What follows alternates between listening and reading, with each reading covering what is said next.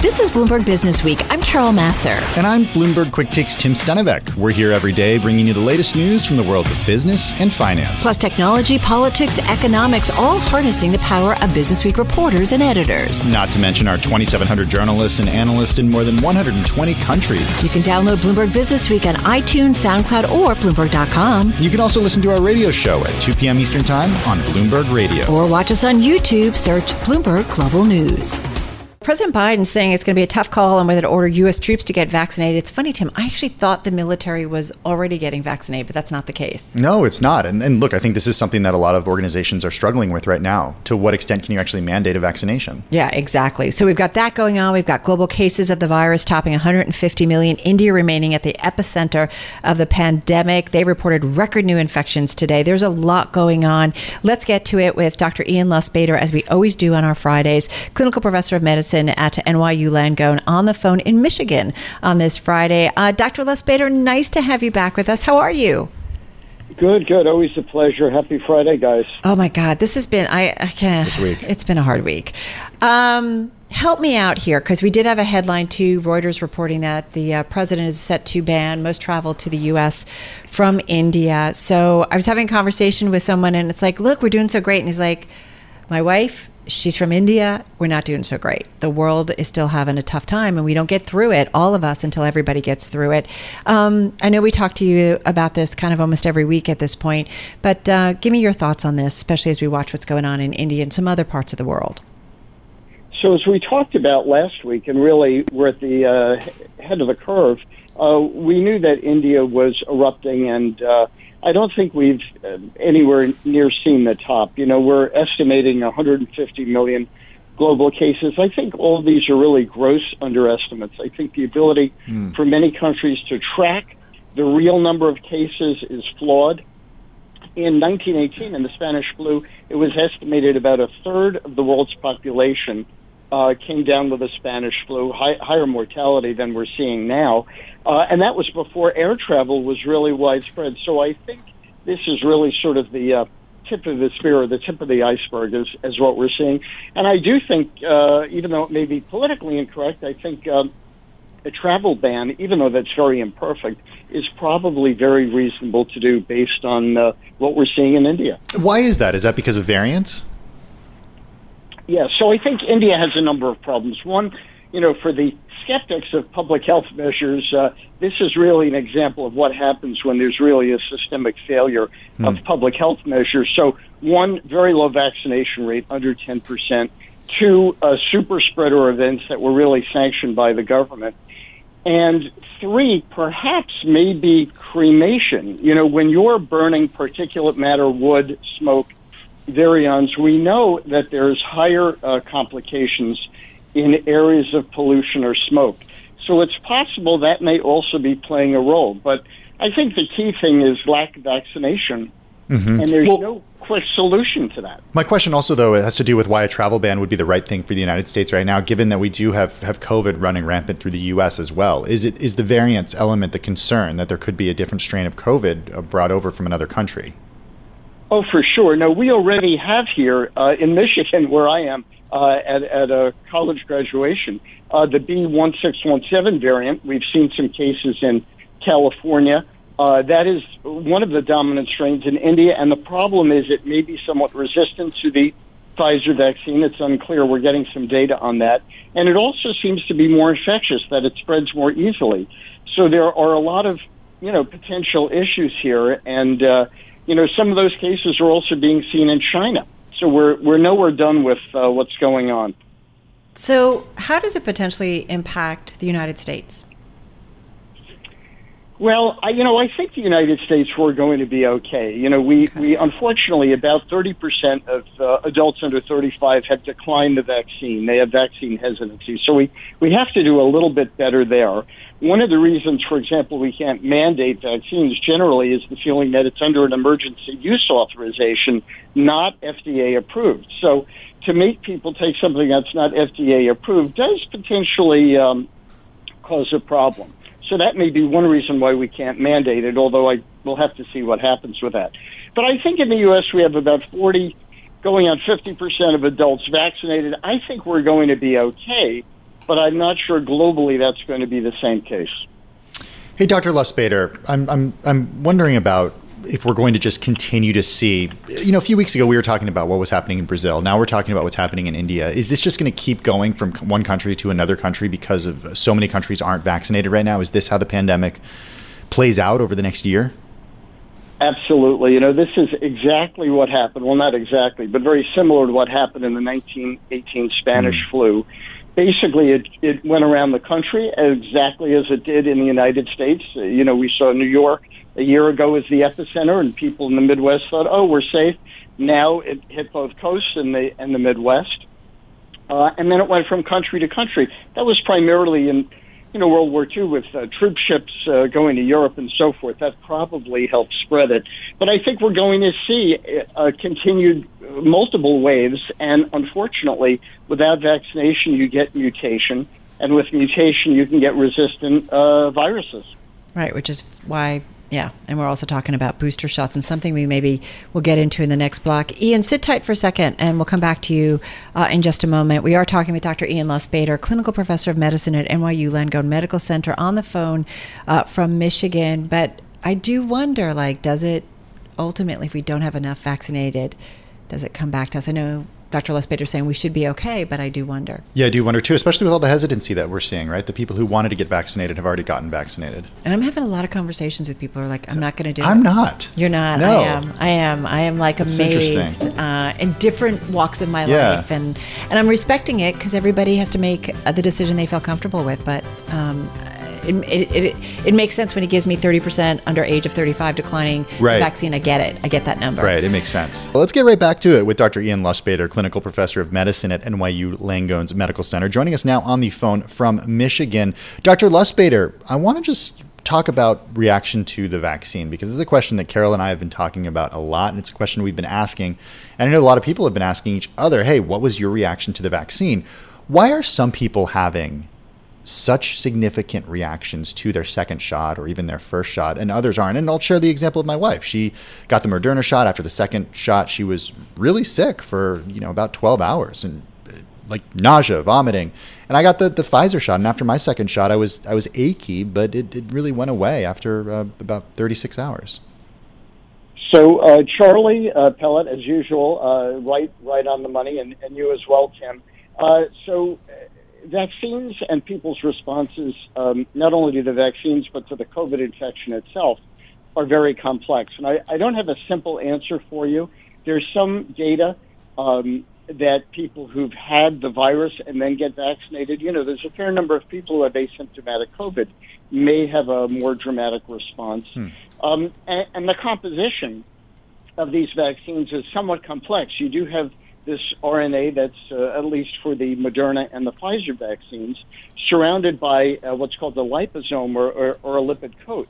And people, any vaccine, mumps, measles, rubella, tetanus, shingles vaccine, all of these vaccines that we give people typically do cause achiness at the site and fever. I mean, you're, you're recognizing a foreign object, a foreign response, a, a, an invader. And of course, the body has a variable response to it. What I would say, though, is that most of these are really relatively minor, uh, limited usually to uh, a day or two or less, and that even people who are on some immunosuppression, you know, rheumatoid arthritis, Crohn's disease, other medications, of course, talk to your doctor, seem to do well with it. So uh, my answer would really be individual variation, the component of the vaccine, and just like a variable response to COVID. 99% do, do very well, 1% do not. And in some ways, it's hard to predict exactly why. Part of it is genetics, uh, but part of it is expected. Any vaccine, any foreign substance, you usually get some immune response, and that's good. You want an immune response.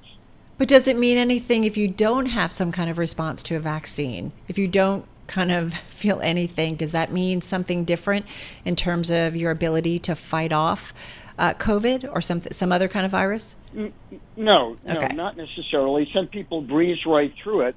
Uh, I, some patients have asked about doing testing after. We don't really recommend that. We don't really do that.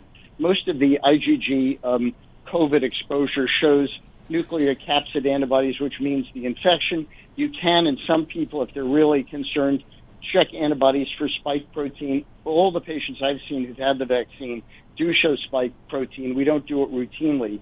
So again, I think the data is very good. As we said, out of 200 million shots, only about 5,000 cases of people after either both shots or, or the single shot, uh, J and J, that is, but the two uh, RNA shots, uh, have come down with COVID. So pretty effective. Is there any data up to now that shows a different reaction or different reactions in general following Pfizer versus Moderna? Because there is that anecdotal sort of thing that people say, right? Oh, I hear, you know, this shot's worse than the other shot. But is there any data to back that up?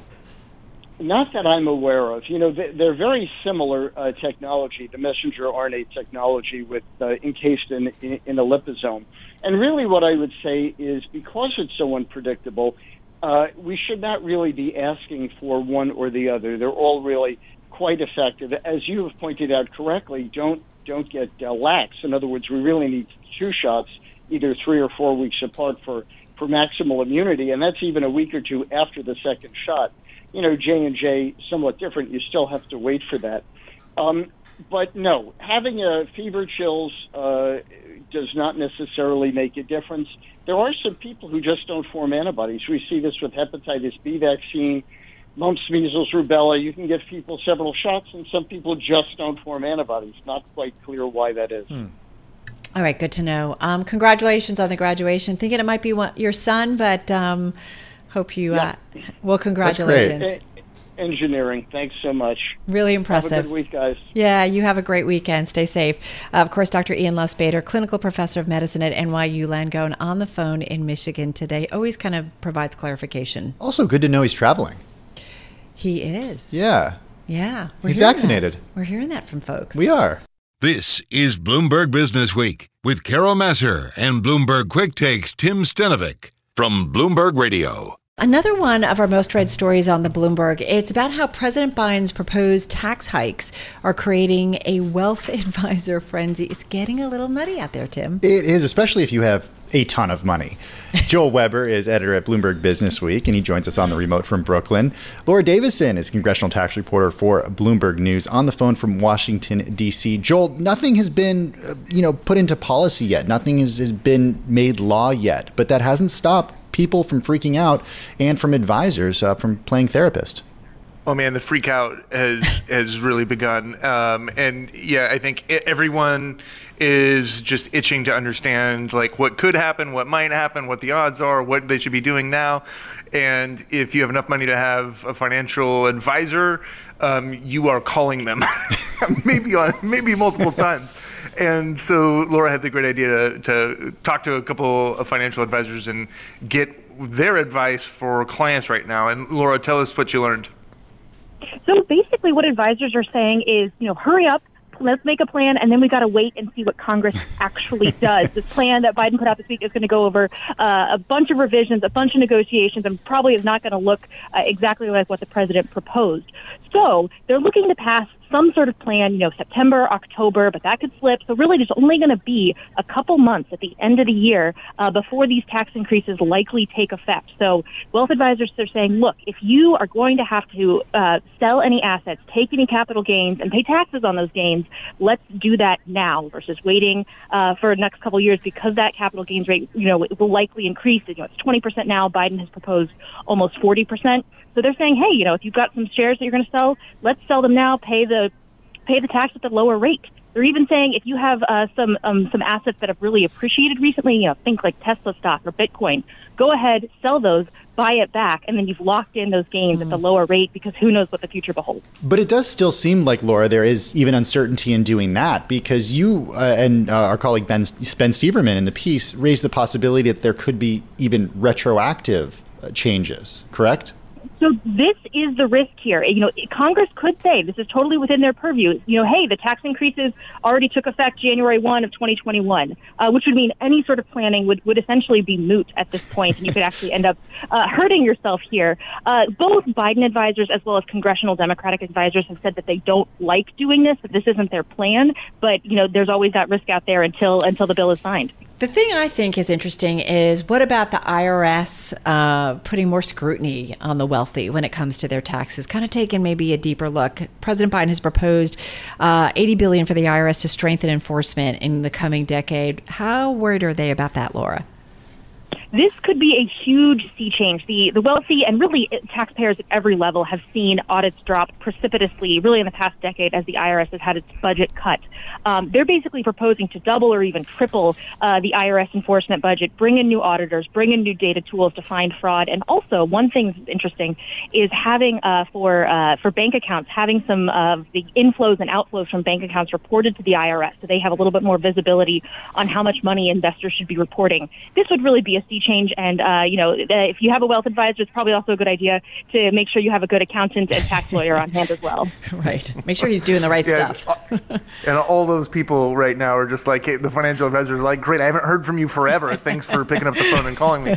Um, we'll, we'll come up with a plan now, Jerk. But so, so Laura, I want to um, have a better understanding of this. So it's a hurry, hurry, wait strategy that, that they're basically um, advising. And and are there rainy day implications to this? Like, are they saying like, don't invest right now, like hold off until we know what's going on? Like, take us through the the various ways that they're actually trying to to coach people. So basically, they're telling people, you know, continue as you were. If you had a, you know, a plan, uh, you know, continue with that plan. But if you're looking to sell something, you know, let's do it sooner rather than later. Get the deal structured so that it can happen by New Year's Eve if you want to go ahead and execute on that. Um, there's there's really so much uncertainty right now. Basically, everyone every advisor is saying, you know, don't do anything yet. Let's just, you know, make create some options for ourselves. Look at different uh, different planning tools, and then we can make a decision once we kind of have a sense of what Congress uh, is going to do here. Okay, so I, I want to also understand like another element, and this part isn't in, in your current reporting, but I'm I'd like to understand like you know estate tax was was potentially part of, of this first phase uh, of talk. They, they it seems like they've tabled that. Like what what are these financial advisors? What do they have to say about this? The likelihood of a potential estate tax down the down the road. Yeah, so the estate tax right now doesn't kick in until you know you um, uh, have eleven point seven million dollars of debt, or twice that if you're if you're married. Um, Biden left that out of the plan, um, likely because there's some Democrats in the Senate who would not support lowering that threshold. But he did campaign on bringing that threshold down to three and a half million dollars, so a lot more people would be affected by that. That is one of those elements where you could see, you know, if, if moderates and and progressives are negotiating over different elements, that's one area uh, ripe that progressives would say, hey, we really want to um, get this in here. It raises a bunch of money. It would help Biden pay for a lot of his spending proposals. So there, that's one area that's still in play. The tax law uh, and Jobs Act of 2017, the Trump tax cuts, uh, those are still pretty fresh. So, what did advisors say to, to you about the idea of people just kind of doing nothing, and perhaps even if there are changes, doing nothing and maybe even waiting for a new administration to, to revert to rules back to today? So this is uh, the other thing that, that advisors are really looking at is, you know, if Republicans sweep in, you know, in 2024, you know, do we basically just have a sea change back in the other direction? Uh, which, as we've seen, you know, with the use of reconciliation, this partisan tool to get bills through Congress, you know, if we keep having uh, the pendulum swing one way or another, uh, we could see policy changes on tax and, and anything, you know, every four years changing significantly. Um, and this is something that uh, you know really has frustrated tax lawyers, for example. They're just f- finally getting all the details from the Tax Cuts and Jobs Act into place, and now they basically have to totally undo them, and all the advice they had given their clients totally goes out the window. It's, it's very, very confusing and hectic. Well, the freak out, the frenzy says to me, Laura, that the wealthy do expect some change, even if the political process may be tough. They ultimately do expect they're going to be paying more taxes. Is that a fair assessment? Taxes uh, more likely than not are going to go up which which taxes how much who's going to be affected that's what's going to be negotiated over the next several months and you know who makes money along the way the financial advisors right and the lawyers too Listen, it's a great story, and I feel like you know, Joel. You put taxes in a story here on Bloomberg, and like everybody wants to read it. Yeah, the I think the amount of information that we're going to be consuming on this. Like we're we were all armchair quarterbacks for the mm-hmm. pandemic, you know, mm-hmm. on on everything about the virus, about vaccines, and now we're entering this new phase where you know now we have a new administration, new stuff, and I think you know step up in basis is going to be like this thing that everyone is going to want to know about. So we're just going to be watching this so closely. It is such a core competency story at Bloomberg, and we'll just own this for the months to come. Such and I'm sure we'll be reading more more from Laura like every day. just keep it coming, Laura. Explaining it all to us. Laura Davison, thank you so much. Congressional tax reporter at Bloomberg News. She's with us on the phone in DC. Joel Weber, editor of Bloomberg Business Week. Have a great weekend on the remote access from Brooklyn. This is Bloomberg Business Week with Carol Massar and Bloomberg Quick Takes Tim Stenovec from Bloomberg Radio. The Bloomberg Big Take today, it's a Bloomberg exclusive that you kind of need to be focusing on, and it's a story that only we have.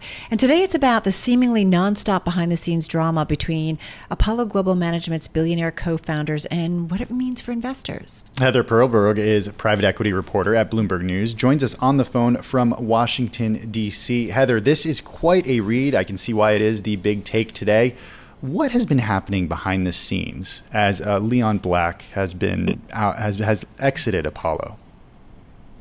Well, Leon Black is sort of a, a known classicist. I mean, named the firm Apollo, and it's really starting to look a lot like a classic Greek tragedy. Hmm. Um, I mean, you have the drama, the revenge, the power grab, and at the center of it is this, you know, 455 billion dollar investing powerhouse um, that's really had a tumultuous year or so. And Leon Black was just um, really sort of scathed, scrutinized for his ties to Jeffrey Epstein for most of last year, moving into this year, eventually sort of forced to step aside and you had his two potential successors, Mark Rowan and Josh Harris. And Mark Rowan, you know, took the reins.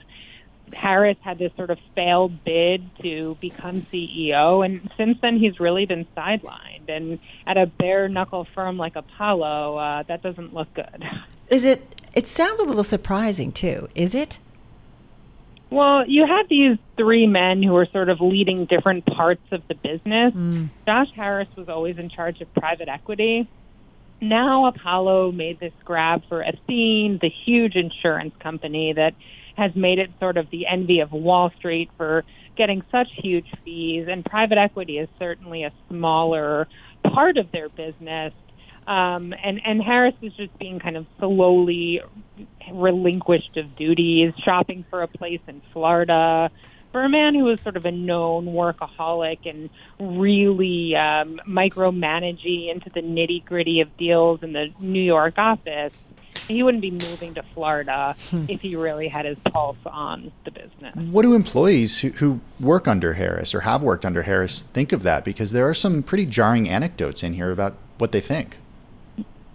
Well, he wasn't known to be an easy man to work for, and that's been sort of widely reported in the past. But yeah, we did we did hear some um, tales of his underlings humming "Ding Dong, the Witch is Dead" from The Wizard of Oz. So I guess they were relieved.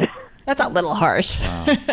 to say, right? right? Yeah, exactly, exactly. Uh, when you think about it, as you you write and report, you know, I mean, this is an individual, Harris, that is, who has spent, you report, years posi- positioning himself and becoming a more public face of the company at conferences and in the media, you know, kind of setting the stage. And it's interesting to see how things play out. Um, and and Leon Black, we know, has taken a big stop, step back. But what is his involvement? What are you hearing as things change and evolve? Well, he really is not supposed to be involved in any investing activity anymore. You know, he cited health issues. He did. There was a story that he had kind of called into one meeting um, that was quickly reported by the media, and I think um, there's just so much scrutiny over his involvement that he'll probably stay out of it for a little while. I mean, there's some speculation that he might come back eventually, right? But nobody really knows in what form or what that would look like. I always think about all of the stories that you and your team and others have reported at Bloomberg. You know, those key senior people, they are often crucial when it comes to raising new funds, creating new funds, the relationships that they've had for years that allow them to raise new money to invest. So, how does Harris having a much smaller role and maybe potentially no role at some point, how does that impact the firm, which is a publicly traded firm? At some point, um, you know, we'll see how that shakes out. I mean, he definitely has relationships with big limited partners, just like all of the founders will have their own relationships with people. And and Josh Harris is still a key man on the largest ever private equity funds that Apollo had raised, which you know they haven't finished investing yet. So if he were to leave, which you know people are speculating he will in the next year or so, that would trigger a big problem for Apollo. I mean, investors would essentially have to sign off on the fund continuing to do deals. So investing would pause or maybe even stop, and, and Apollo certainly doesn't want that to happen. So Stock- he does stock- have a little bit of leverage at the moment too. Yeah, stock's up about 13% this year. Hey, Heather, what did you learn specifically uh, about what Harris is doing in, in Florida and, and has been doing during the pandemic and indications, just in about 30 seconds or so, that he's thinking about making more permanent roots there? Um, he's been spotted at a lot of different nice restaurants, riding his bike around town in the Palm Beach area. Um, you know, I think there's a lot of people who have sort of fled New York City in the pandemic, and um, you know, we had definitely heard that he's looking to buy a place down there. Apollo's opening offices down there, so it isn't the craziest thing, along with other firms to kind of help retain talent. Um, but for someone like Josh, you know, this could be a sign that if he wanted to sell down Apollo shares, taxes wouldn't be as much as, of an issue as they were in New York. We'll see if we see him a lot more at sports events too, as that opens up. Because of course he's got Harris Blitzer Sports and Entertainment that he set up with Blackstone's uh, David Blitzer. Hey, great reporting as always, and that of course is the big take story. You can find out more at Bloomberg and at Bloomberg.com. I'm driving in my car. I turn on the radio. How about you let me drive? Oh, no, no, no, no. Who's gonna drive you home? Honey, please, I'll do the driving. Drive on. Excuse me, I want to drive. Just drive, baby. It's the question that drives us.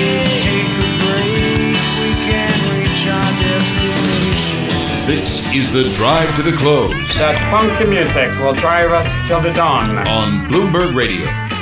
Just about 10 minutes left in today's trading session. Charlie Pellet putting it so perfectly. A late day fade here on this Friday. We are definitely off our best levels of the session and definitely off record highs for the broader market. Let's get to it with James Cakmak. He is back with us, partner and portfolio analyst. Uh, he focuses on tech stocks at the asset management firm Clockwise Capital. He's back with us on the phone in Miami. James, good to have you back with us. What a week. Tech stocks, this is your world. I'm, I'm guessing you might not have gotten too much sleep this week, but sum it up for us, uh, if you would, if there is kind of a big overarching theme from some of the names that reported this week. Yeah, thanks for having me. Sure. Uh, we saw all the big companies uh, reporting this week Amazon, Apple, Facebook, Microsoft. And I think the big overarching takeaway from those is that these companies are proving to be increasingly essential to the world. And the results certainly prove that. That not only are they essential to the way businesses operate and consumers, but they're essentially the new utilities. And that essential infrastructure that they've built is is something that's going to be virtually impossible to derail uh, for the foreseeable future. And the new companies that are coming into the market um, are uh, uh, are um, predicated on uh, leveraging the infrastructure those companies have built. So no matter what, you know, they're here to stay, and, and there's very little that can uh, stop their momentum. That said, James, it, it does seem like it was kind of a tale of two different types of companies the big tech companies versus the small tech companies. I mean, you saw what happened with Facebook's report and Alphabet's report, Microsoft's report, and then, of course, Amazon's report. And at the same time, what happened to, to Spotify, to Pinterest, and to Twitter. So, so where's the divergence there? What's going on? Yeah, what we're seeing right now, I mean, the market has gone absolutely straight up for over the last year. Every single thing that was thrown at investors was dismissed. You know, depressed earnings for 2020, um, regulatory risks, uh, the election uncertainty. You know, we had a, couple of blips here and there, but it's essentially gone straight up. And then now you tack on uh, inflation concerns as we look into the coming weeks and months. Um, obviously, some of those stocks that you just named, you know, they're higher multiple stocks and more sensitive. but ultimately, when you do look at the underlying performance of those companies, particularly Spot, you know, Spotify, that's one that we actually added to uh, on the pullback because of their audio platform Hmm. that they're building and, and positioning, we think, you know, relative to Apple Music.